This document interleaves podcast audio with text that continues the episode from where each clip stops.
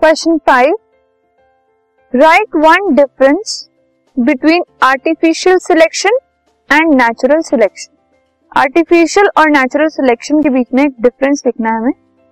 सो artificial selection क्या है? It is in which man selects a beneficial genes and modifies it according to his requirement जो artificial selection है, उसमें human beings man अपनी requirement के according एक gene जो है वो सिलेक्ट करते हैं जो उनके लिए बेनिफिशियल हो।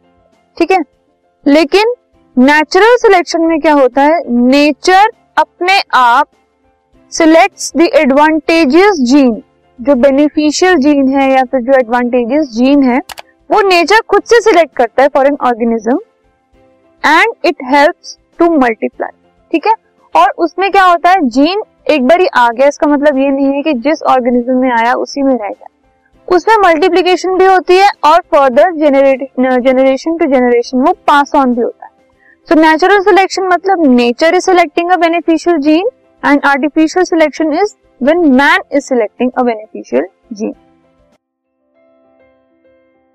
this podcast is brought you by Hubhopper शिक्षा अभियान अगर आपको ये पॉडकास्ट पसंद आया तो प्लीज़ लाइक शेयर और सब्सक्राइब करें और वीडियो क्लासेस के लिए शिक्षा अभियान के यूट्यूब चैनल पर जाएँ।